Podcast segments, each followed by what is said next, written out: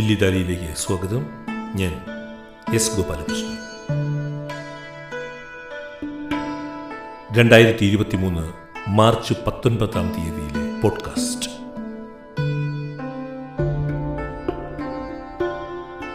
നടരാജ ഗുരു വിടവാങ്ങിയത് ആയിരത്തി തൊള്ളായിരത്തി എഴുപത്തി മൂന്ന് മാർച്ച് പത്തൊൻപതാം തീയതിയാണ്. അതായത് അൻപത് വർഷങ്ങൾക്ക് മുൻപ്. അദ്ദേഹത്തിനുള്ള ആദരപൂർവമായുള്ള പോഡ്കാസ്റ്റാണിത്. നടരാജ ഗുരുവിന്റെ പ്രമുഖ ശിഷ്യന്മാരിൽ ഒരാളായ നിത്യചൈതന്യ യതി എഴുതിയ നടരാജ ഗുരു നാരായണ ഗുരുവിന്റെ ഗന്ധർവ ശിഷ്യൻ എന്ന ലേഖനം.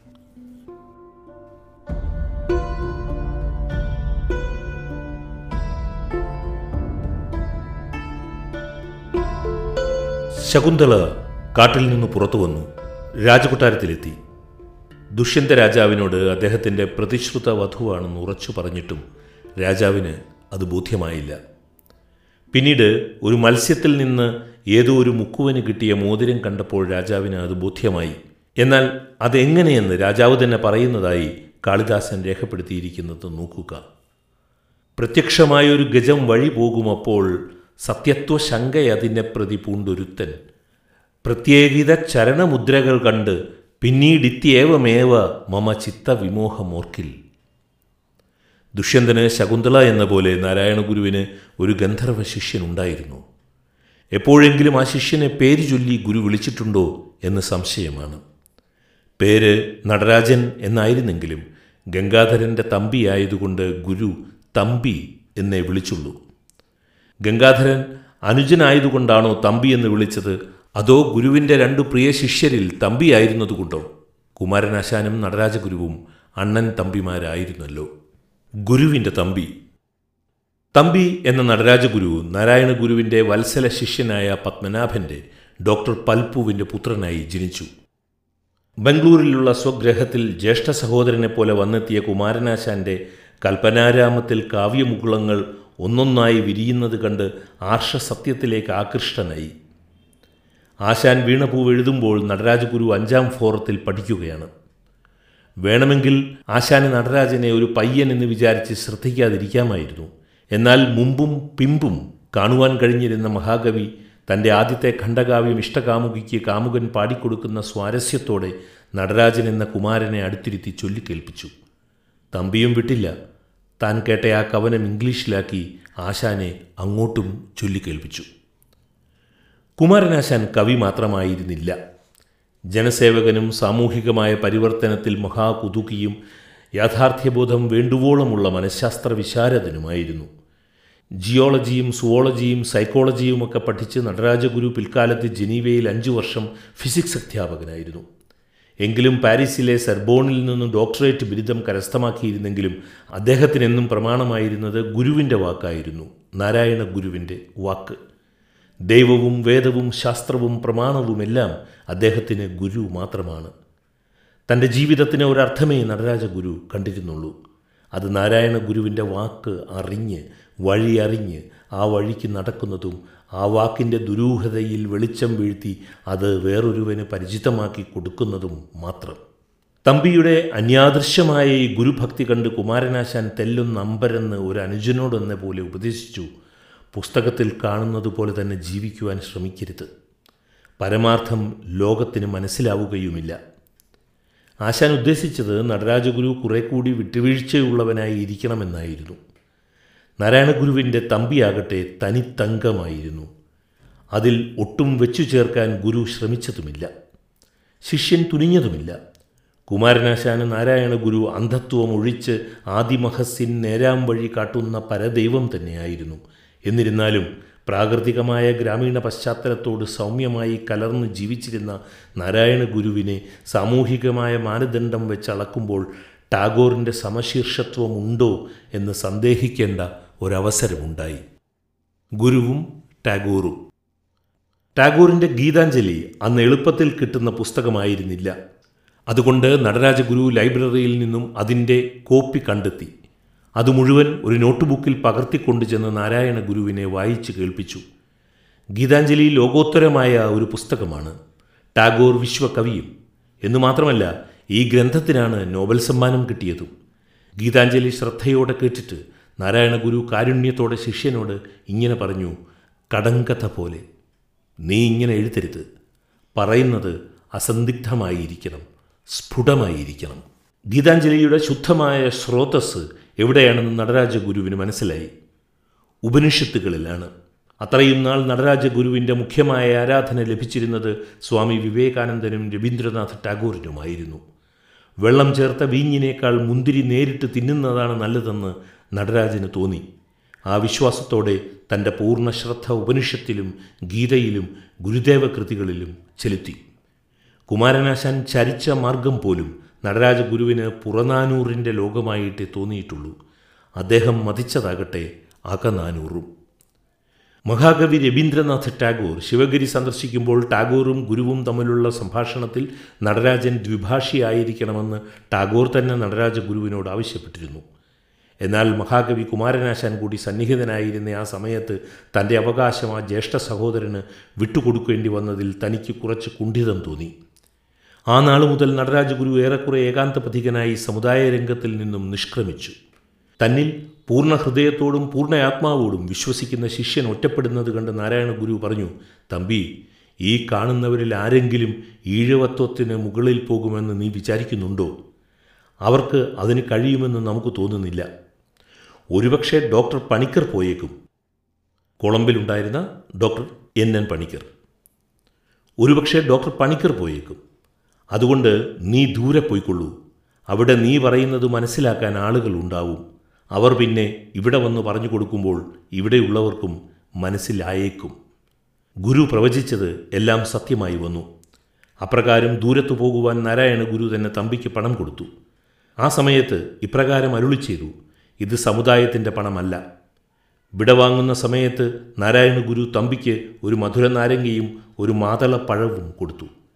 ഇത് രണ്ട് ഫലമുണ്ട്. നിനക്ക് ഇരട്ടി ഫലം കിട്ടട്ടെ എന്നനുഗ്രഹിച്ചു ഗുരുത്വത്തിന്റെ നൈരന്തര്യം ദൂരത്തു പോയ നടരാജൻ പണ്ഡിത ശിരോരത്നമായി ഗുരുവിന്റെ പീഠത്തിലേക്ക് മടങ്ങി വന്നു. അപ്പോഴും കൂടവിടെയുണ്ടായിരുന്നു. കിളി പോയിപ്പോയി തനിക്ക് പ്രേമപൂർവം ഗുരു ഇട്ടുകൊടുത്തിരുന്ന ആസനങ്ങളെല്ലാം അന്യാധീനമായിരിക്കുന്നു. ശിവഗിരി സ്കൂൾ കെട്ടുമ്പോൾ നാരായണ ഗുരു അതിനെ മാതൃകാ വിദ്യാലയം എന്ന് വിളിച്ചിരുന്നു. നടരാജഗുരു അവിടുത്തെ പ്രധാന അധ്യാപകനായിരുന്നു. പ്രധാന കെട്ടിടത്തിലുള്ള മുകളിലത്തെ ചെറിയ മുറി പ്രധാന അധ്യാപകന് ധ്യാനിക്കുവാൻ ആവശ്യം വരുമെന്ന് പറഞ്ഞ് നടരാജഗുരു തന്നെ സങ്കല്പിച്ചതായിരുന്നു എല്ലാം വൃഥാവിലായി. ദുഷ്യന്തന്റെ കൊട്ടാരത്തിൽ കടന്നു വന്ന ശകുന്തള താൻ ആരാണെന്ന് വ്യക്തമാക്കിയതുപോലെ നടരാജഗുരുവും കടന്നു വന്ന് താൻ ആരാണെന്ന് വ്യക്തമാക്കി. ഒരു ഗുരുവിന്റെ സ്വശിഷ്യനാണ് പിന്നെ ഗുരുവായി വരുന്നത്. ബദ്രീനാഥിൽ നിന്നും കാലടിക്ക് വന്ന ശ്രീമദ് ശങ്കര ഭഗവത് പാദർ സമൂഹത്തിന്റെ മുൻപിൽ ഭ്രഷ്ടനായി നിൽക്കേണ്ടി വന്നു. ആ മഹിമ തന്നെ നടരാജഗുരുവിനും ലഭിച്ചു. ഏറ്റവും വലിയ ക്രൂശിക്കലിനിടയിലും ദൈവം ന്യായം നടത്താറുണ്ട്. യേശുവിനെ ക്രൂശിക്കുമ്പോൾ അവന്റെ തലയിൽ മുള്ളുകൊണ്ടൊരു കിരീടം മെനഞ്ഞു വയ്ക്കുവാൻ വിരോധികൾ മറന്നില്ല. വലത് കൈയിൽ ഒരു ഞാങ്ങണക്കോലും പിടിപ്പിച്ചു. പിന്നീട് അവർ അവന്റെ മുന്നിൽ മുട്ടുകുത്തി പരിഹസിച്ചു കൊണ്ടു പറഞ്ഞു യഹൂദരുടെ രാജാവെ സ്വസ്തി. അവർ അവന്റെ മേൽ തുപ്പി. ഞാങ്ങണക്കോൽ വാങ്ങി അവന്റെ തലയ്ക്കടിച്ചു എന്നു മാത്രമല്ല അവർ കുരിശിൽ എഴുതി വെച്ചു യഹൂദരുടെ രാജാവായ യേശുവാണ് ഇവൻ. നാരായണ ഗുരുവിന്റെ സമുദായക്കാർ എന്ന് പറയുന്നവർ ഇത്രയൊന്നും നടരാജഗുരുവിനോട് കാണിച്ചില്ല. യൂറോപ്പിൽ നിന്നും വിജയശ്രീ ലാളിതനായി മടങ്ങിവന്ന നടരാജ ഗുരുവിനെ ആയിരത്തി തൊള്ളായിരത്തി അൻപത്തിയൊന്ന് ഏപ്രിൽ പതിനാറിന് വർക്കല ശശി തിയേറ്ററിൽ അന്നത്തെ എസ് എൻ ഡി പി യോഗം പ്രസിഡന്റായിരുന്ന ഡോക്ടർ പി എൻ നാരായണന്റെ അധ്യക്ഷതയിൽ ചേർന്ന യോഗത്തിൽ വെച്ച് അനുമോദിച്ച് പ്രശംസാപത്രങ്ങൾ നൽകി. സദനമാതാവായിരുന്ന ടി കെ നാരായണിയമ്മ ആ യോഗത്തിൽ ഒരു പ്രമേയം കൊണ്ടുവന്നു. ശ്രീനാരായണ ഗുരുവിന്റെ ശിഷ്യോത്തമനായ ഡോക്ടർ പി നടരാജനെ മേലിൽ നാം ഈ പരമ്പരയിലെ അടുത്ത ഗുരുവായി ഗണിക്കുകയും നടരാജ ഗുരു എന്ന പേരിൽ ആദരിക്കുകയും വ്യവഹരിക്കുകയും ചെയ്യുന്നതാണ് എന്നതായിരുന്നു ആ പ്രമേയം. ശിവഗിരി ശ്രീനാരായണ ധർമ്മ ധർമ്മസംഘത്തിലെ അന്നത്തെ പ്രമുഖന്മാരായിരുന്ന ശ്രീനാരായണ തീർത്ഥസ്വാമികൾ ശ്രീ നിജാനന്ദ സ്വാമികൾ എന്നിവരും ശിവഗിരി മുഖ്യാചാര്യനായിരുന്ന പ്രൊഫസർ കെ ബാലരാമ പടിക്കരുമെല്ലാം ഈ യോഗത്തിൽ സന്നിഹിതരായി ആഹ്ലാദം പ്രകടിപ്പിച്ചിരുന്നു. ദൈവം അങ്ങനെ നീതി കാണിച്ചു. പിന്നെ ദുഷ്യന്തനെ പോലെ നാട്ടുകാർ എല്ലാം മറന്നു. യഥോ ഗജോ നേതി സമക്ഷരൂപേ തസ്മിൻ അപക്രമതി സംശയ സ്യാത് പദാനി ദൃഷ്ടാതു ഭവേത് പ്രതീതി സ്ഥാപിതോ മേ മനസ്സോ വികാരം. കാളിദാസൻ അഭിജ്ഞാന ശാകുന്തളം ഏഴാം അംഗം മുപ്പത്തിയൊന്നാം ശ്ലോകം. നടരാജഗുരുവിന്റെ തത്വസമന്വയം. തന്റെ ഗുരുവിനെപ്പറ്റി പറയുന്നതിനേക്കാൾ ആനന്ദകരമായി ഒരുവന് മറ്റൊന്നില്ല. ജീവിതത്തിൽ ഈ ശരീരം തന്നെയാണ് തന്റെ സത്തയെന്ന് കരുതുന്ന ഒരു ഘട്ടമുണ്ട്. അപ്പോൾ ശരീരത്തിൽ ശ്രദ്ധ വയ്ക്കും. പിന്നീട് സുഖവിഷയങ്ങളിൽ തന്റെ സത്തയെ കണ്ടെത്തുന്ന ഘട്ടമെത്തുന്നു. അപ്പോൾ പ്രിയ വിഷയങ്ങളെ സ്നേഹിക്കുന്നു. അതിനുശേഷം തന്റെ മനസ്സിൽ തന്റെ സത്തയെ കണ്ടെത്തുന്നു. അപ്പോൾ തന്റെ ഭാവനകളെ സ്നേഹിക്കുന്നു. അവസാനം ഇതിനെല്ലാം അതീതമാണ് തന്റെ ആത്മസ്വരൂപമെന്ന് ദർശിക്കുന്നു. ഇങ്ങനെ സ്വരൂപദർശനം ഉണ്ടാകുന്നത് ഗുരുക്കന്മാരുടെ അരുൾ കൊണ്ടാണ്. ഗുരുവിന്റെ വാക്ക് ശൂന്യതയിൽ നിന്ന് വരുന്നതല്ല. സശരീരനായി ജീവിച്ചിരിക്കുന്ന ഒരു ഗുരുവിൽ നിന്ന് മാത്രമേ വാക്കുകൾ കേൾക്കുവാൻ സാധിക്കുകയുള്ളൂ. ഒരർത്ഥത്തിൽ പല ഭാഷകളിലായി പല വാക്കുകൾ ഉപയോഗിക്കാറുണ്ടല്ലോ. അവിടെ വാക്കിന്റെ രൂപത്തിലുള്ള അനേകതയും പൊരുളിലെ ഏകതയും വ്യക്തമാണ്. അതുപോലെ തന്നെയാണ് ഗുരുക്കന്മാരുടെ അരുളുകളിലെ വൈജാത്യവും അവയിലെ പൊരുളിന്റെ സാജാത്യവും. വാക്കിന്റെ രൂപം വ്യക്തിത്വത്തിന്റെ ഭാഗമാണ്. എന്നാൽ ആ വാക്കിലെ പൊരുളാണ് നിങ്ങളിൽ വന്നു തറയ്ക്കുന്നത്. ചില ആളുകൾ ഗുരുക്കന്മാരെ കാണുന്നത് അവരുടെ ആകാരത്തിലാണ്. അവർ തങ്ങളുടെ സത്തയും സ്വന്തം ആകാരത്തിൽ തന്നെ കാണുന്നു. അവർക്ക് ആ ആകാരത്തിന്റെ സ്ഥാനത്ത് മറ്റൊരാകാരത്തെ കാണാൻ സാധിക്കുകയില്ല. അവർ പ്രതിസന്ധി നേരിടേണ്ടി വരുന്നു. ചിലർ ആകാരത്തിന് അതീതമായിട്ടുള്ള ഗുരുവിനെ ദർശിക്കുന്നു. സ്വന്തം സ്വരൂപത്തെയും അത്തരത്തിൽ തന്നെ അവർ ദർശിക്കുന്നു. അതാണ് സ്വരൂപ ദർശനം ഒരു ഗുരു ഉണ്ടായിരിക്കുക വളരെ ദുർലഭമാണ്. അതിലും ദുർലഭമാണ് ആ ഗുരുവിനെ കണ്ടെത്താൻ ഇടയാവുക എന്നത്. അങ്ങനെ കണ്ടെത്തിയാൽ തന്നെ ഗുരു ശിഷ്യനെ അംഗീകരിക്കണമെന്നില്ല. ചിലപ്പോൾ ഗുരുവിന് ശിഷ്യനെ ഇഷ്ടപ്പെട്ടാലും ശിഷ്യന് ഗുരുവിൽ വിശ്വാസം വന്നില്ലെന്ന് വരാം. സദ്ഗുരുവും സ്വശിഷ്യനും തമ്മിലുള്ള യഥാർത്ഥ പാരസ്പര്യമുണ്ടായി ജ്ഞാനം സഫലമായി തീരുന്നത് വളരെ വളരെ അപൂർവം തന്നെയാണ്. ഞാൻ എന്റെ ഗുരുവിനെ കണ്ടെത്തുകയും ആ ഗുരുവിനെ സ്നേഹിക്കുകയും ചെയ്തു എന്നതിൽ ഞാൻ ഭാഗ്യവാനാണ്. നടരാജ ഗുരുവിന്റെ സ്നേഹം. ഒരു ഗുരുവിന്റെ സ്നേഹവും ഒരു ഭർത്താവിന്റെ സ്നേഹവും തമ്മിൽ വ്യത്യാസമുണ്ട്. ഗുരുവിന്റെ സ്നേഹം അലൗകികമാണ് ഭർത്താവിന്റേത് ലൗകികവും. ഒരു യഥാർത്ഥ ഗുരുഭക്തന് ഏത് ഗുരുവിലും തന്റെ ഗുരുവിനെ കാണുവാൻ കഴിയും. എന്നെ സംബന്ധിച്ചിടത്തോളം നടരാജ ഗുരുവിൽ നിന്ന് ഏറ്റവും വലിയ പാഠങ്ങൾ കിട്ടിയിട്ടുള്ളത് തത്വചിന്താ പഠനങ്ങളിൽ നിന്നല്ല നേരെ മറിച്ച് ആ ജീവിതത്തിൽ നിന്നാണ്. ഓരോ ദിവസവും ജീവിക്കുന്നത് എങ്ങനെയെന്നും ജീവിതത്തിലെ കീറാമുട്ടികളെ ഗുരു നേരിടുന്നത് എങ്ങനെയെന്നും ഞാൻ നേരിൽ കണ്ടുകൊണ്ടിരിക്കുകയായിരുന്നു. ആധുനികരിൽ ആധുനികനും പുരാതന ഋഷിമാരുടെ പ്രതിനിധിയുമായിരുന്നു നടരാജഗുരു. പൂർവചരിത്രവും ഭാവിയിലെ സാധ്യതയും ആ വ്യക്തിയിൽ കേന്ദ്രീകരിച്ച് ഒന്നായി നിന്നുകൊണ്ട് വർത്തമാനത്തെ ഭാസുരമാക്കി. തന്റെ തത്വചിന്ത പോലെ തന്നെ അകത്തുള്ളതെന്നും പുറത്തുള്ളതെന്നും വേർതിരിക്കാനാവാത്ത സമഗ്ര വ്യക്തിത്വമായിരുന്നു ഗുരുവിന്റേത്. ഒരു ശിഷ്യനും ഒരു അപരിചിതനും എന്ന വേർതിരിവ് ഗുരുവിനില്ലായിരുന്നു. ഗുരു എന്ന നിലയിലുള്ള സ്വധർമ്മത്തെ ഗുരു തികച്ചും പരിപാലിച്ചു. ഒരാൾ വന്നു കയറിയാൽ ഉടൻ അയാളുടെ മേൽ ചോദ്യശരങ്ങളുമായി ചാടി വീഴുകയായി. തികച്ചും സത്യസന്ധവും തുറന്നതുമായ ആ പെരുമാറ്റ രീതി കാരണം രാഷ്ട്രീയ നേതാക്കന്മാർക്കും സമുദായ നേതാക്കന്മാർക്കും ഗുരുകുലത്തിൽ കയറാൻ തന്നെ ഭയമായിരുന്നു. ഗുരു എപ്പോഴും പറയുമായിരുന്നു സത്യം പറയുക സത്യം നിങ്ങളെ രക്ഷിക്കും. അസത്യത്തിന്റെ അംശം ഒളിച്ചു വെച്ചിട്ടുണ്ടെങ്കിൽ അതൊരു ക്യാൻസർ പോലെയാണ്. അതിനെ എല്ലാവരും ഒളിച്ചു വയ്ക്കാൻ നോക്കും. ആരെങ്കിലും മറ നീക്കിയാൽ ആകെ പരിഭ്രമമായി. ഈ മറ നീക്കുന്നതാണ് ഗുരുവിന്റെ സ്വധർമ്മം. ഗുരുവിന്റെ സത്യസന്ധമായ കാരുണ്യം ഈ മറ നീക്കി തിരുത്തൽ നടത്തുന്നതിലാണ് കാണുന്നത്. ഗുരു ഞങ്ങളെ സംബന്ധിച്ചിടത്തോളം ഒരു തുറന്ന പുസ്തകമായിരുന്നു. ഞാൻ ഗുരുവിന്റെ അടുത്ത് വരുന്നത് തത്വചിന്തയിൽ ബിരുദവും നേടിക്കൊണ്ടാണ്. തത്വചിന്ത അറിയാമെന്ന ഭാവം എനിക്കുണ്ടായിരുന്നു.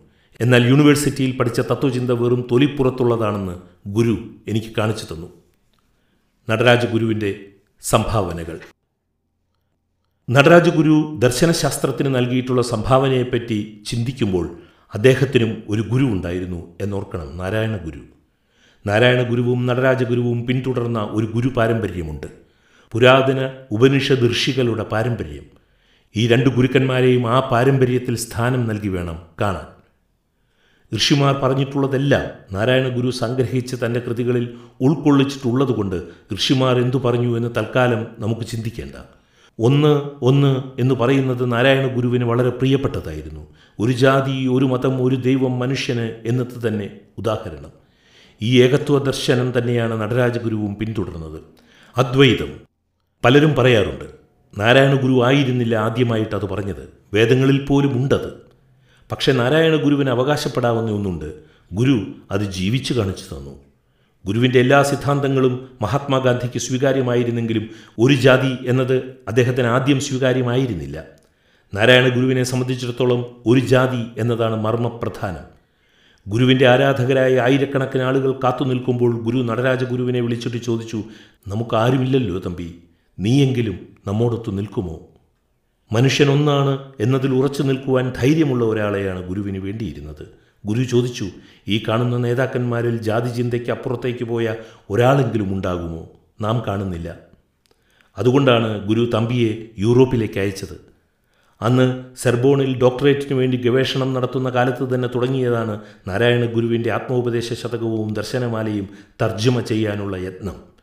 എന്നാൽ നാൽപ്പത് വർഷത്തിലേറെ കഴിഞ്ഞിട്ടാണ് തൃപ്തികരമായ രീതിയിൽ അതിനെ അവതരിപ്പിക്കുവാൻ നടരാജ ഗുരുവിന് സാധിച്ചത്.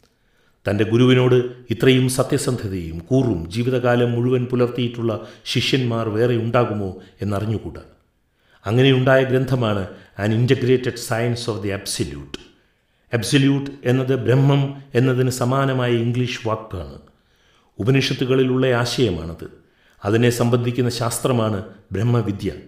ബ്രഹ്മവിദ്യയെ ഒരു ശാസ്ത്രമായി മനസ്സിലാക്കേണ്ടതും സ്വീകരിക്കേണ്ടതും എങ്ങനെയെന്ന് ലോകത്തിലെ എല്ലാ ചിന്തകരെയും കാണിച്ചു കൊടുക്കുക. അതായിരുന്നു നടരാജ ഗുരുവിന്റെ ഉദ്ദേശം പരമ്പൊരുളിന്റെ നിർവചനം.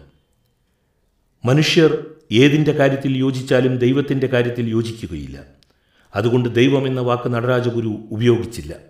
പകരം അബ്സല്യൂട്ട് എന്ന് പറഞ്ഞു.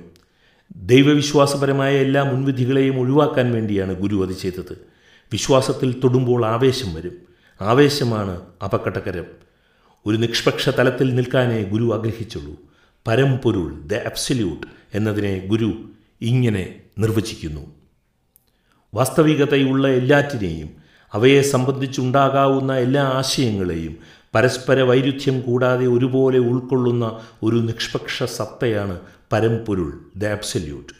സത്യം വാസ്തവികത യാഥാർത്ഥ്യം സത്ത് എന്നൊക്കെ പറയുന്നത് ഇതിന്റെ ഓരോരോ ഭാവത്തെ തന്നെയാണ്. പരംപൊരുൾ ബ്രഹ്മം ഒരു നിഷ്പക്ഷ സത്യമാണെന്നുള്ളത് പ്രത്യേകം ശ്രദ്ധിക്കേണ്ടതാണ്. അതിന് ഒരു പേര് കൊടുത്തിരിക്കുന്നത് സൗകര്യത്തിന് വേണ്ടി മാത്രമാണ്. വാസ്തവത്തിൽ അവ്യപതേശ്യമാണത് അതിനെ അറിയുവാൻ നിങ്ങളും അതേ നിഷ്പക്ഷ തലത്തിൽ തന്നെ നിൽക്കേണ്ടി വരും. അണു അഖണ്ഡം ചിത്ത് ജഡം ഏകം അനേകം തുടങ്ങിയ ദ്വൈതങ്ങൾ തമ്മിലുള്ള വൈരുദ്ധ്യങ്ങളുടെ എല്ലാം നിഷ്പക്ഷ തലത്തിൽ നിങ്ങൾ നിൽക്കണം. അത്തരമൊരു നിലപാട് സ്വീകരിക്കുവാൻ അനുയോജ്യമായ സമീപന രീതിയും ആവശ്യമാണ്. ആ സമീപന രീതിയാണ് യോഗ മീമാംസ അഥവാ ഡയലക്റ്റിക്കൽ മെത്തഡോളജി. ഗുരു പറയുന്നു ഇക്കാര്യത്തിൽ നാരായണ ഗുരുവിന് ഇഷ്ടപ്പെട്ട ഒരു സമീപന രീതിയുണ്ട്. ഒരു വസ്തുവിനെ എടുത്താൽ അതിനെ ചെറുതായി വിഭജിക്കാം. വീണ്ടും വിഭജിക്കാം. ഈ വിഭജനം അനന്തമായി തുടർന്നു പോകാം. അതിന്റെ അവസാനത്തിൽ വസ്തുവിന്റെ പരിണാമാത്മകമായ സ്ഥിതി ഗുണാത്മകമായി മാറും.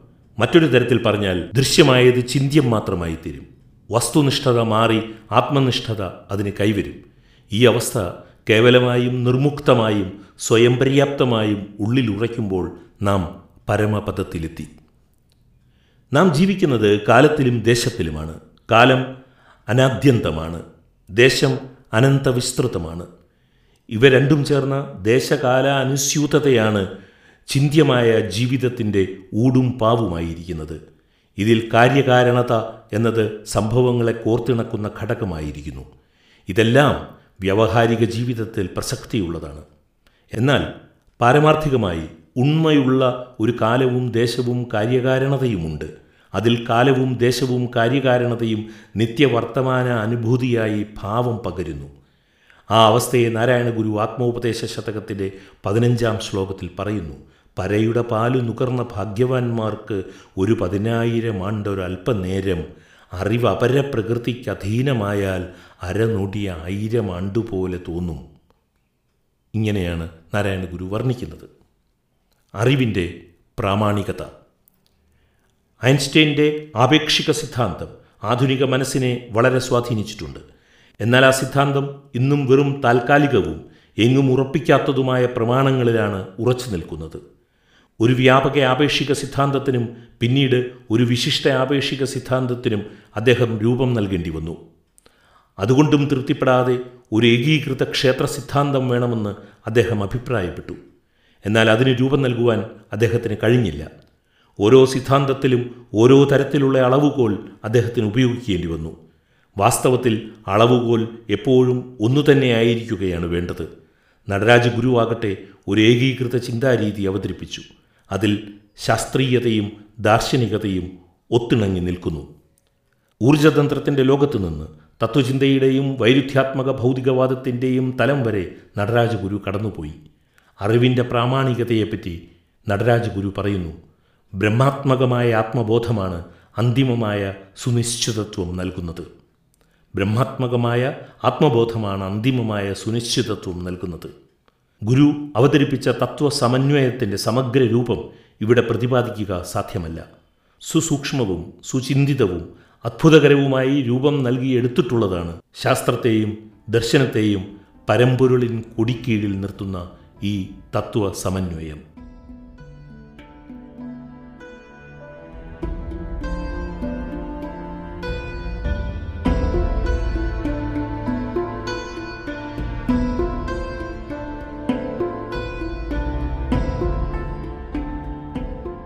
നടരാജഗുരു നാരായണ ഗുരുവിന്റെ ഗന്ധർവ ശിഷ്യൻ നിത്യചൈതന്യ യതി എഴുതിയ ലേഖനത്തിന്റെ പോഡ്കാസ്റ്റ് രൂപം ഇവിടെ സമാപിക്കുന്നു. നടരാജഗുരു നമ്മെ വിട്ടുപോയിട്ട് അൻപത് വർഷം തികയുന്ന രണ്ടായിരത്തി ഇരുപത്തി മൂന്ന് മാർച്ച് പത്തൊൻപതാം തീയതിയിലെ ദില്ലി ദാലി പോഡ്കാസ്റ്റ് ഇവിടെ സമാപിക്കുന്നു. കേട്ട സുമനസ്സുകൾക്ക് നന്ദി സ്നേഹപൂർവം എസ് ഗോപാലകൃഷ്ണൻ.